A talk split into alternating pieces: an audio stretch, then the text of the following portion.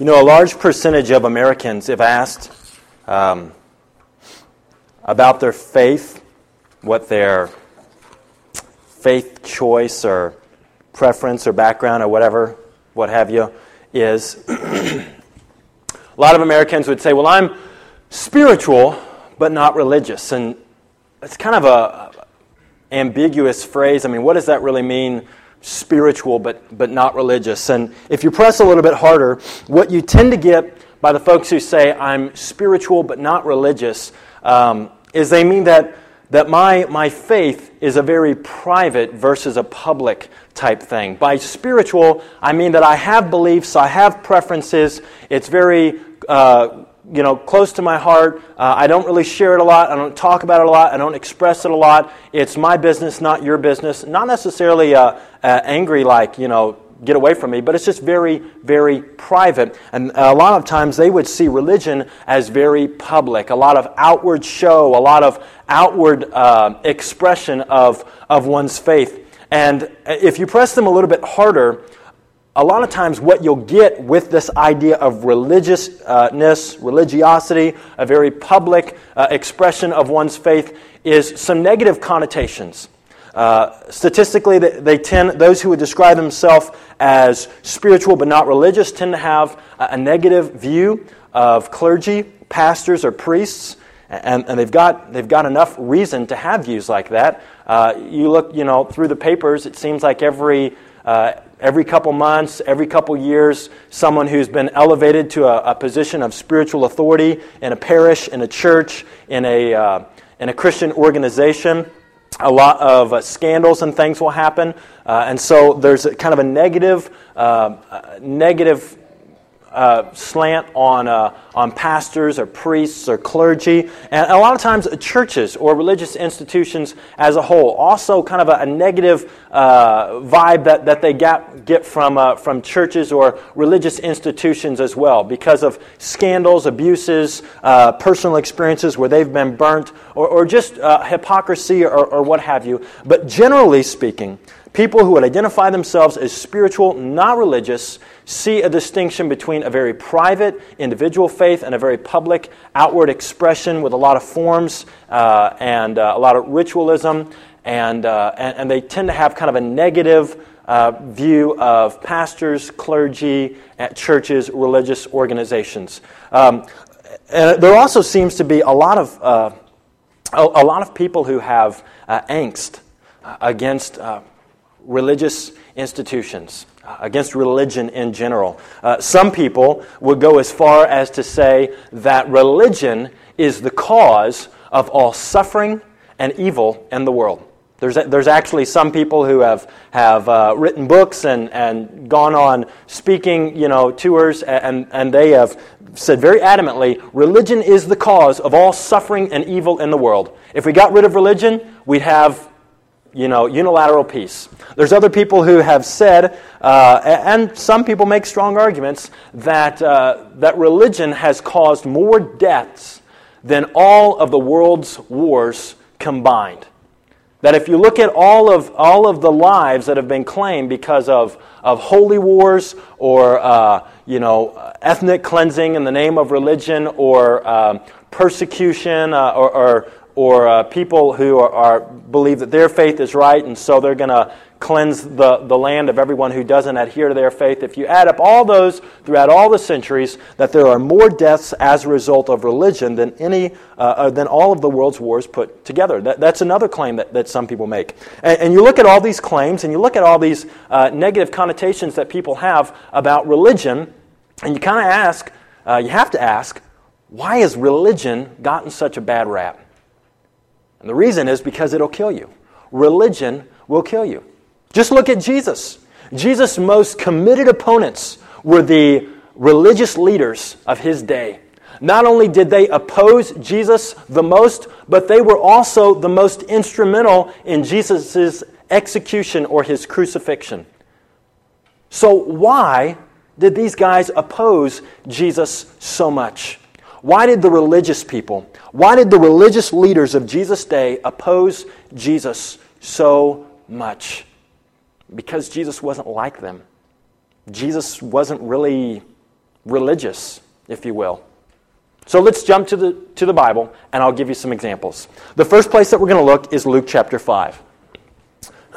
Luke chapter 5. You can turn there, or we have the verses up on the screen for you. Luke chapter 5 says this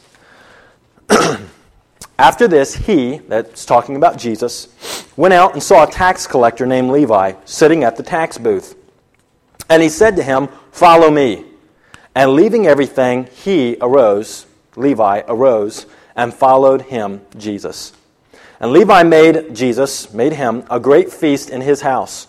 And there was a large company of tax collectors and others reclining at table with them. And the Pharisees, that's the religious leaders, and their scribes, grumbled at his disciples, at Jesus' followers, saying, Why do you eat and drink with tax collectors and sinners? And Jesus answered them, Those who are well have no need of a physician, but those who are sick. I have not come to call the righteous, but sinners to repentance. So here's, here's what's going on. Uh, Jesus runs into a guy who's a tax collector. So he's a Jewish guy, and uh, what he's done is he's become an employee of the Roman government. So he's kind of like an IRS worker. Now, the Roman government said, you have to get this much tax money out of people, and we're not actually paying you, so you have to overcharge them to get your income. So you have to get what they owe us, and then to pay yourself, you have to get whatever whatever you want to be paid out of them. So the tax collectors uh, would often extort a lot more for their income from people. So they tax people very uh, harshly. And as a Jewish person, you would have seen the Roman Empire, you would have seen the Roman government as, as an enemy. So a Jewish tax collector was someone who sold out your country. They had sold out your people. It was very looked down upon. And these religious leaders, these very good Jews, they said, Jesus, they asked Jesus' followers, how is it that Jesus, who's supposed to be such an upstanding individual, can associate himself with people so despicable, so looked down upon as these tax collectors? And Jesus' response was, I haven't come to help people who think they've got it all together. I've come to help people who know they're broken and acknowledge that they have a need. So, one of the reasons why the religious people, the religious leaders, opposed Jesus so much is that Jesus associated with those who were unacceptable to them. Jesus associated with, with people who were unacceptable to the religious leaders. The religious leaders, they had a, a uh, reputation to keep up. They had an image to protect. They would not be caught dead associating with people who didn't live up to their high moral standards. But Jesus would associate with people who they would not accept. Here's another instance of that. Over in Luke chapter 7, verse 36, we're told that one of the Pharisees asked him, that's Jesus, to eat with him. And he went into the Pharisee's house and took his place at the table. And behold, a woman of the city, who was a sinner. So basically, uh, it's saying very politely that she was a woman of ill repute. She was a woman with very loose morals, a woman of the city, probably a, a harlot, a prostitute. Uh, a woman of the city who was a sinner, when she learned that he, that Jesus, was reclining at table in the Pharisee's house, brought an alabaster flask of ointment, and standing behind him at his feet, weeping, she began to wet his feet with her tears and wiped them with the hair of her head, and kissed his feet, and anointed them with the ointment. Now, when the Pharisees who when the Pharisee who had invited him saw this, he said to himself, If this man, talking about Jesus, if this man were a prophet, he would have known who and what sort of woman this is who is touching him, for she is a sinner. And Jesus answering said to him, Simon, I have something to say to you. And he answered, Say it, teacher. And so Jesus says, A certain moneylender had two debtors. One owed him 500 denarii, the other 50. When they could not pay, he canceled the debt of both. Now, which of them will love him more? Simon answered, The one, I suppose, for whom he canceled the larger debt. And he said to him, You have judged rightly. Then turning toward the woman, he said to Simon, Do you see this woman? I entered your house. You gave me no water for my feet, but she has wet my feet with her tears and wiped them with her hair. You gave me no kiss, but from the time I came in, she has not ceased to kiss my feet. You did not anoint my head with oil, but she has anointed my feet with ointment. Therefore I tell you, her sins, which are many, are forgiven, for she loved much, but he who is forgiven little loves little. Now just think about this. First century Roman world, they've got uh, well paved streets, not like asphalt, but you know, bricked streets, clean streets in that sense. You're not just walking through mud, but on top of these bricked paved streets, there's quite a bit of, of crud in the streets. You've got people who maybe are, are dumping some garbage out. Uh, you've got uh, chariots that are being pulled by horses. You've got Roman uh, soldiers and other leaders who are perhaps uh, riding horses. You've got people who are going to market that have donkeys that are hauling stuff. Maybe uh, even sometimes you've got sheep that are, are being uh, run through town to, to somewhere. And so you've got a lot of livestock. You've got a lot of different uh, things that are going through the streets. So even though the streets themselves are paved, there's a lot of just crud in the streets. Let's also remember that most everyone doesn't wear closed toed shoes. Everyone's wearing sandals. So you're walking through all this garbage, and you go to someone's house, and what's supposed to happen when you get in the house is, you know, instead of them saying, wipe your feet at the door, they've actually got something there so that your feet can be washed. But if they're a good host, instead of saying, there's the bowl, wash your own feet, they've actually got a servant who they, they have hired that will wash your feet for you. And, uh, and then also in the first century culture, you could shake someone's hand. That would be a way to greet someone. But it was not unusual to give them a kiss on the cheek. That was a cultural way to say, hey, it's good to see you. We, are glad you're here. We appreciate you. You're a friend. That was a friendly gesture of welcoming someone. And then also anointing someone with oil, putting oil on them, well perfumed oil. That was, that was also a sign of blessing. And so Jesus is saying to this guy, this religious individual, you think that you're so upstanding. You've not even done the basic, culturally accepted things to be a good host. You've not washed my feet, you've not kissed me, and you've not given me perfumed oil as a blessing, as a, you know, gesture of, of welcome. You've not done any of that. And you are a religious, upstanding individual. And here's a woman who's a sinner I mean, she's got all kinds of baggage. She knows it, and you know it. And yet, you, the religious, upstanding individual who did not wash my feet, who did not kiss me to welcome me, who did not give me perfume as a gift, look what she has done. She has done all of that to the nth degree. She has washed my feet with her tears. She's wiped them with her hair. She's kissed my feet, not just my cheek, but my feet, my dirty, cruddy feet and then she's covered it with well perfumed oil. You would not be willing to associate with a woman such as this because you are so upstanding. But this woman knows that she is not perfect. She knows that she doesn't have it all together. And she knows that she not only needs a friend, that she needs a Savior. And so that just really cut to the heart of a man like Simon who hosted Jesus. And so, one of the things that the religious leaders had against Jesus is that Jesus was willing to associate with people who were not acceptable to them, people who didn't live up to their standards, people who not only needed a friend, they needed a Savior. Jesus was willing to meet people where they were at. And so the religious leaders had angst against Jesus for that. Another reason that they opposed Jesus is that Jesus didn't play by their rules. On many occasions, Jesus didn't play by the rules, but here's one example.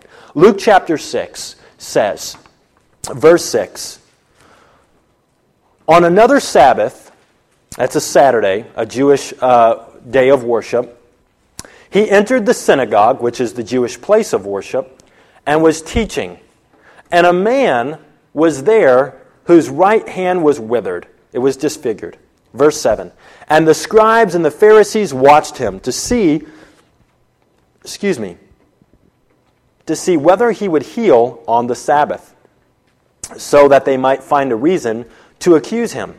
But he knew their thoughts, and he said to the man with the withered hand, Come and stand here. And he rose and stood there. And Jesus said to them, to the religious leaders, I ask you, is it lawful on the Sabbath to do good or to do harm, to save life or to destroy it? And after looking around at them all, he said to him, Stretch out your hand. And he did so, and his hand was restored. But they were filled with fury and discussed with one another what they might do to Jesus. Now, there, is, there is a, was a law, and it was a law given by God, that they were not to do work on the Sabbath, on this Saturday, this day of worship. And the intent of that law, the intent of that command, was that that day would be designated as a day of worship to God and rest for people. So people are busy, all of us are busy, all of us can identify with how sometimes the pace of life is, is just a, a, grinding cycle. You're just always grinding it out, there's never a stop. And God knew that. We were wired that way. And God said, Take one day, this Saturday, to the Jews, take one day and worship me and rest. Spend the day stopping from your work, worship me and rest. Now, what was intended to help people stop work, rest, and worship God was actually used by the religious leaders as an excuse not to help people as well. And so here we've got a man whose hand is disfigured. And what they're doing is saying if Jesus heals this man, then Jesus is breaking the rule because he's working, he's doing something, and you're not supposed to do anything. And we wouldn't do anything to help this man because it's the Sabbath and we're supposed to rest and we're supposed to worship. And so I'll help you another day, but I can't help you today because it's the Sabbath. And Jesus said, Worship and rest. What's, what's better, to help someone or to hurt someone? When it's within your means to help someone and you say that you can't, that's not about worshiping God. That's not about following God. That's about selfishness. Jesus didn't play by their rules. They manipulated the rules not to honor God, but to serve their own purposes. And Jesus, Jesus was able to draw the line on when the rules honored God and when they didn't. And most of the time, Jesus didn't play by their rules. Didn't mean that Jesus was an anarchist, didn't mean that Jesus cast off all authority, but Jesus differentiated between God's rules and between their rules. And Jesus didn't play by their rules of selfishness and of self centeredness and of looking out for what was of your interest, not what was beneficial to others. So Jesus didn't play by their rules. And that was another reason why they fiercely opposed Jesus. Also, Jesus pointed out their, uh, he showed that their commitment to the rules didn't go far enough. With regards to God's rules, they thought they were following them clearly. Jesus showed that you are, people are all about rules, but your commitment to the rules doesn't go far enough. In Luke chapter 10, starting at verse 25, it says, And behold, a lawyer, someone who is an expert in the, in the laws, the Ten Commandments and the other commandments of the Old Testament, a lawyer stood up to put him, that's Jesus, to the test, saying, Teacher, what shall I do to inherit eternal life? He said to him, What is written in the law? How do you read it? And he, the lawyer, answered, You shall love the Lord your God with all your heart, and with all your soul, and with all your strength, and with all your mind, and your neighbor as yourself. And he said to him, You have answered correctly. Do this, and you will live. But he, that's the lawyer, desiring to justify himself, said to Jesus, And who is my neighbor? Jesus replied, A man was going down from Jerusalem to Jericho, and he fell among robbers who stripped him and beat him and departed, leaving him half dead. Now, by chance, a priest was going down the road, and when he saw him, he passed by on the other side. So, likewise, a Levite, when he came to the place and saw him, passed by on the other side. But a Samaritan, as he journeyed, came to where he was, And when he saw him, he had compassion. He went to him and bound up his wounds, pouring on oil and wine. Then he set him on his own animal and brought him to an inn and took care of him. And the next day he took out two denarii and gave them to the innkeeper, saying, Take care of him, and whatever more you spend, I will repay you when I come back. Which of these three do you think proved to be a neighbor to the man who fell among the robbers? He, that's the lawyer, said, The one who showed him mercy. And Jesus said to him, You go and you do likewise. So Jesus said, What rules, or basically, the guy, uh, the lawyer approached Jesus and said, Jesus, what rules do I really have to follow to get to heaven? And Jesus said, Well, you're a lawyer. You know the laws. You know the rules. Which ones are they? And the man answered correctly according to Jesus. Love the Lord your God with all your heart, soul, mind, and strength. Love God with your everything. God's the number one priority in your life. And love your neighbor as yourself. And Jesus said, That's right. But this guy, wanting to justify himself, wanted to find a loophole. And he said, But really, who's my neighbor? Uh, okay, do, do I have to love everybody as myself?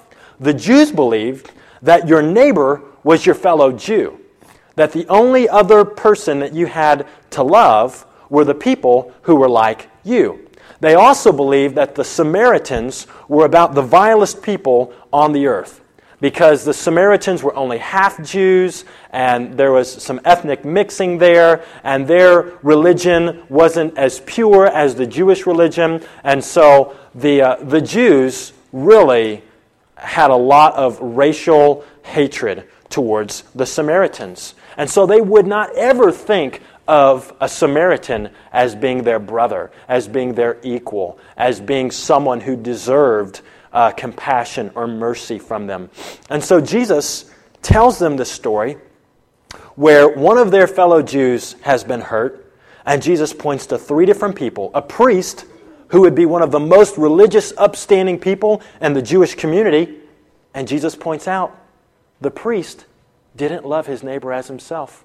He didn't love his fellow Jew who had, who had been beat up, who had been uh, abused. Then a Levite who is uh, a group of Jews that are supposed to take care of the Jewish place of worship and they're supposed to take care of things uh, that are related to the worship of the true God. In addition to the priest, he passes by and he didn't help.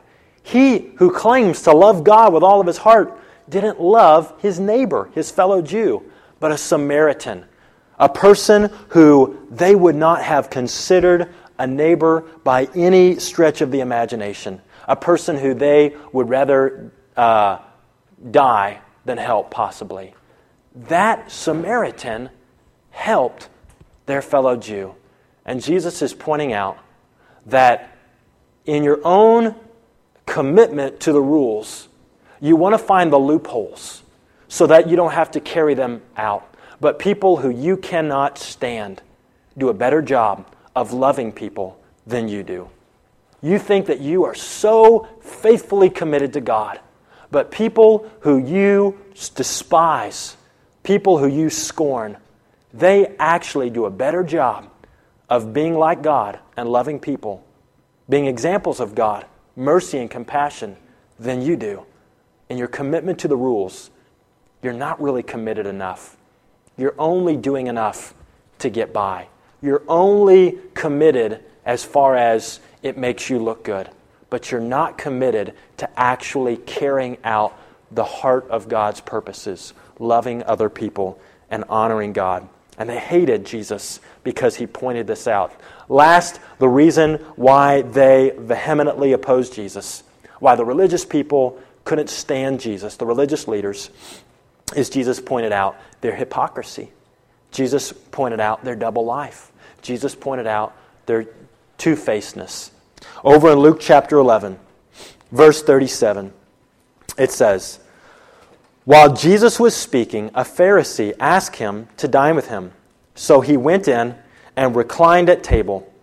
The Pharisee was astonished to see that he did not first wash before dinner. And the Lord said to him, now you Pharisees cleanse the outside of the cup and of the dish, but inside you are full of greed and wickedness. You fools, Did not he who made the outside make the inside also? But give as alms those things that are within, and behold, everything is clean for you. But woe to you, Pharisees, for you tithe mint and rue and every herb, and neglect justice and the love of God. These you ought to have done without neglecting the others. Woe to you, Pharisees, for you love the best seat in the synagogue and greetings in the marketplaces. Woe to you, for you are like unmarked graves, and people walk over them without knowing it. The Pharisees had a very stringent uh, pattern of, of things that they would do for personal cleansing. And, and we're not just talking about good hygiene, we're talking about things that they believed really made a difference in their position with God. They thought that if they weren't clean outwardly, and if they ate something, that that uncleanliness would go into them, and therefore they would be unclean before God. But if they did a good enough job washing their hands, then their hands would be clean, then their food would be clean, and that they would be clean before God. So they thought that what they ate and the cleanliness of themselves and of their food really made a difference between them and God, their relationship, their position with God. And so they were appalled that Jesus, uh, who apparently is an upstanding individual, would not wash his hands before he ate something. And Jesus said, You guys, you guys are hypocrites. You guys are all about the outward. You guys are all about washing your hands right. You're all about being clean on the outside. But your heart, your attitude, the things that really matter most, you guys blow it. He said, You even give a tenth of your spice rack.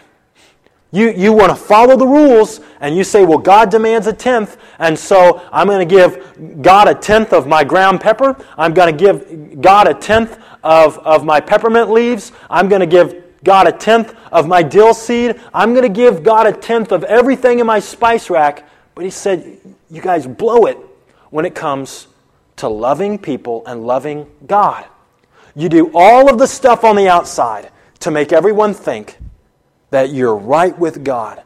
But all of the stuff on the inside that really matters most to God, you blow it on. You guys are clean like cups on the outside, but you're dirty on the inside. And so Jesus pointed out their hypocrisy, and that really burned them. And so they, they opposed Jesus. They were against Jesus because Jesus would associate with people that weren't acceptable to them, because Jesus didn't play by their rules, because Jesus showed that their commitment to the rules didn't go far enough, and because Jesus showed their hypocrisy. And so they opposed Jesus. And because of this, the Pharisees began to work to have Jesus killed. Now, what was their reason for killing him? We know why they were opposed to him. But they couldn't just go and kill him for that. They needed to have a upstanding reason to kill Jesus. Now, some people think that Jesus was killed because he was a, a radical and revolutionary peasant teacher because Jesus taught people to love their enemies and to pray for those who persecute you and, and to sell your possessions and give to the poor. And so there are some people who say Jesus was killed because Jesus was about to overturn the social order of things. Um, and it sounds real poetic and romantic, but is that really why Scripture says Jesus was killed? We know why the, the Pharisees, the religious leaders, opposed him. Why did they work to have him killed? Well, let's go back to Scripture. Matthew chapter 26. This talks about Jesus' mock trial. Right before Jesus was handed over to the Roman officials to be beat and then eventually executed, death by hanging on a Roman cross, Jesus had to stand in a mock trial before the religious leaders of the Jewish people. Matthew 26, verse 57. Then those who seized Jesus led him to Caiaphas, the high priest of the Jews, where the scribes and elders had gathered. Now the chief priests and the whole council were seeking false testimony against Jesus, that they might put him to death but they found none, though many false witnesses came forward. At last, two came forward and said, This man said, I am able to destroy the temple of God and to rebuild it in three days. And the high priest stood up and said, Have you no answer to make? What is it that these men testify against you? But Jesus remained silent. And the high priest said to him, I adjure you by the living God, tell us if you are the Christ, the Son of God. Jesus said to him, You have said so. But I tell you, from now on you will see the Son of Man seated at the right hand of power and coming on the clouds of heaven.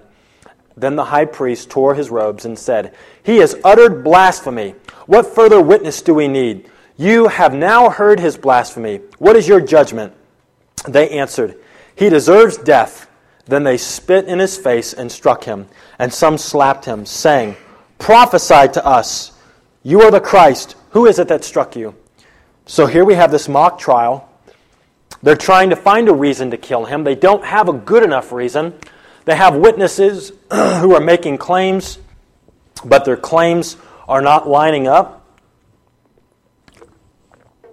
And so finally they come out and they, and they ask him, Are you the Son of God? Are you the Messiah, the sent King for the Jewish people? And Jesus doesn't argue with them. He doesn't deny it. He doesn't argue with them all along. He just listens to their accusations. But when they ask him this, he says, It is as you have said. You are correct. You got it right. And next time you see me, I'll be seated at the right hand of God, coming in power. And so they said, He has uttered blasphemy. He has made himself equal with God. He has claimed to be God. That's why he deserves to die. Jesus was killed because he claimed to be the Son of God, the Jewish Messiah, to have authority to forgive sins and authority to judge, to raise the dead, and to decide who goes to heaven and who goes to hell. Jesus claimed that authority. He claimed to be that individual who had the, the power to make those decisions, who had those rights. And so that's why they worked to have Jesus killed. Likewise, Jesus claimed that he came to die. Death was not thrust upon Jesus. They did not mess up Jesus' plan by giving him over to execution. Jesus said, This is why I came. I came to die for sinners. I came to die in the place of sinners. That's my mission. No one can force me into it. This is my choice. Jesus said in Mark 10 45, For even the Son of Man came not to be served, but to serve, and to give his life as a ransom for many. And then in John 10, verse, starting at verse 11, Jesus says, I am the good shepherd. The good shepherd lays down his life for the sheep. Skipping down to verse 15. Just as the Father knows me, and I know the Father, and I lay down my life for the sheep. Verse 17. For this reason the Father loves me, because I lay down my life for the sheep and take it up again. No one takes it from me, but I lay it down of my own accord. I have authority to lay it down, and I have authority to take it up again. This charge I have received from my Father. Jesus said, I came to die for broken, sinful people who acknowledge their inability to save themselves, who acknowledge their inability to be good enough, and who trust in me. No one is forcing me to die. No one is taking me captive against my will. I cooperate fully. I lay down my life. I give it up as a sacrifice. I offer myself for this because this is why I came. This is why I came to die for sinners who will turn and trust in me. Now, hearing all of these things about the Pharisees, the religious leaders, what I don't want is I don't want to leave us in a position where we leave today thinking that the religious leaders of Jesus' day, the Pharisees, were somehow worse people than we are. I don't want to give us the idea that the religious leaders of Jesus' day, the Pharisees, were these evil, horrible, terrible people they're like they're at a level like 10 levels below all of us. That all of us are a little bit better than they are. Because that's not what Jesus taught. Here's what Jesus said in Matthew chapter 5 verse 20. For I tell you, unless your righteousness exceeds that of the scribes and Pharisees, you will never enter the kingdom of heaven. Now, here's what Jesus did not say in that statement Jesus did not say that the religious people, that the scribes and Pharisees, were going to enter into the kingdom of heaven. He did not say that they were going to go to heaven. But what he did say was that if you or I or anyone else is going to get to heaven by being good enough and by following the rules, then we've got to do an even better job of rule following than the Pharisees did. And they did a dang good job. Jesus said their rule following will not get them to heaven. But if you're going to get to heaven by being good, then you've got to outdo them. Remember, they gave a tenth of all of their spices. Even the most menial things in their life, they were rigorously religious about. And Jesus said, It's not going to get them there. And if you're going to try to get there by being good enough, you've got to do an even better job than they. The one thing that the Pharisees had in their benefit, though, is they understood something. They understood that they needed to be justified before God. They understood that they needed to be declared uh, legally acceptable and righteous before God. Now, the problem is that the Pharisees thought that they could attain that justification by being good enough. They thought that they could be justified by following the rules closely enough. If I'm religious enough, if I'm good enough, then I can be justified. I can be declared okay with God and have heaven as my home. Hell is far behind me, and I've got all the blessings of God. That's what they thought. And actually, they thought that their position of obeying the rules well enough gave them an excuse to be mean and harsh to other people who did not follow the rules as well as they did, and thought that it gave them the ability to condemn other people. The truth, though, and Jesus taught this himself, is that only through him could we be justified, only by his dying on the cross and coming back to life.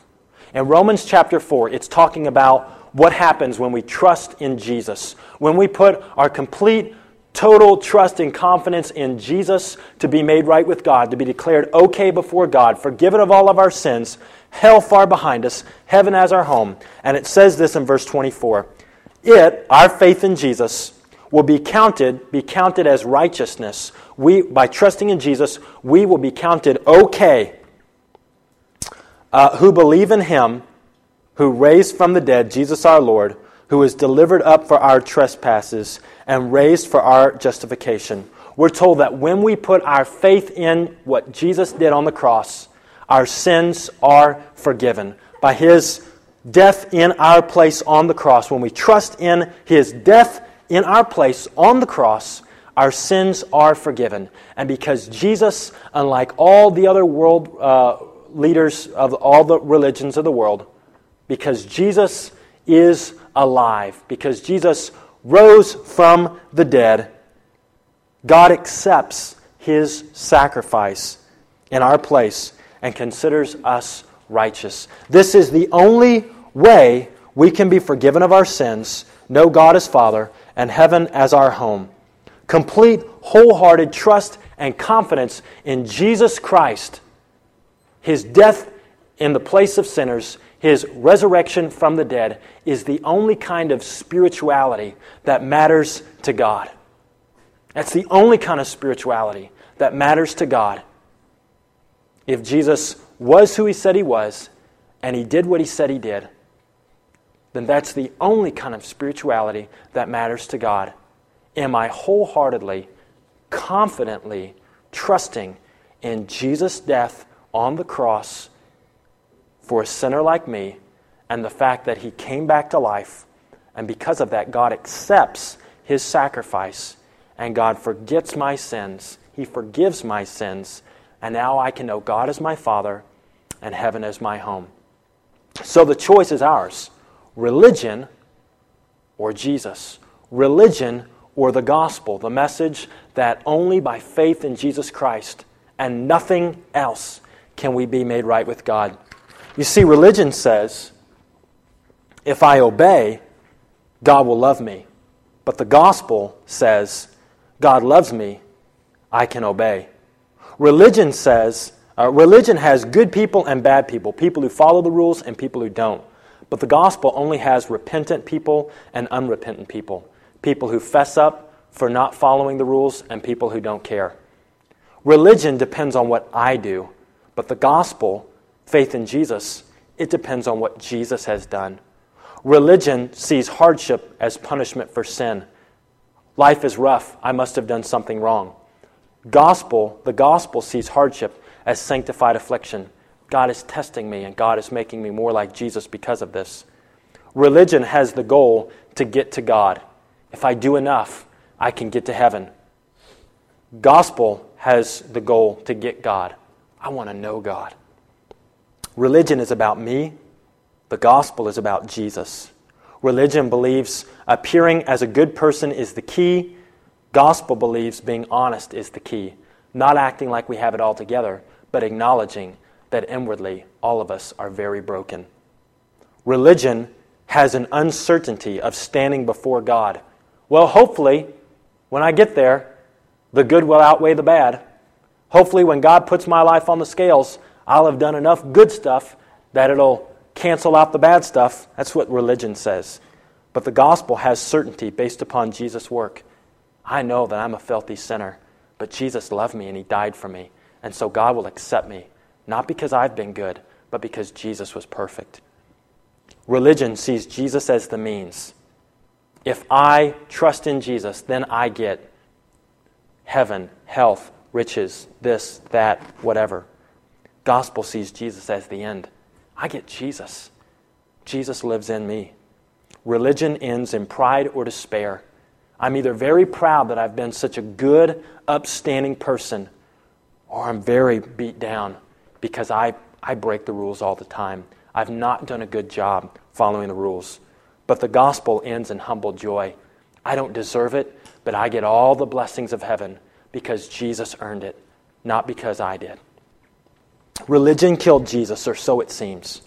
But actually, Jesus died to set us free from religion, from sin, and from death, and to give us life through the power of the resurrection.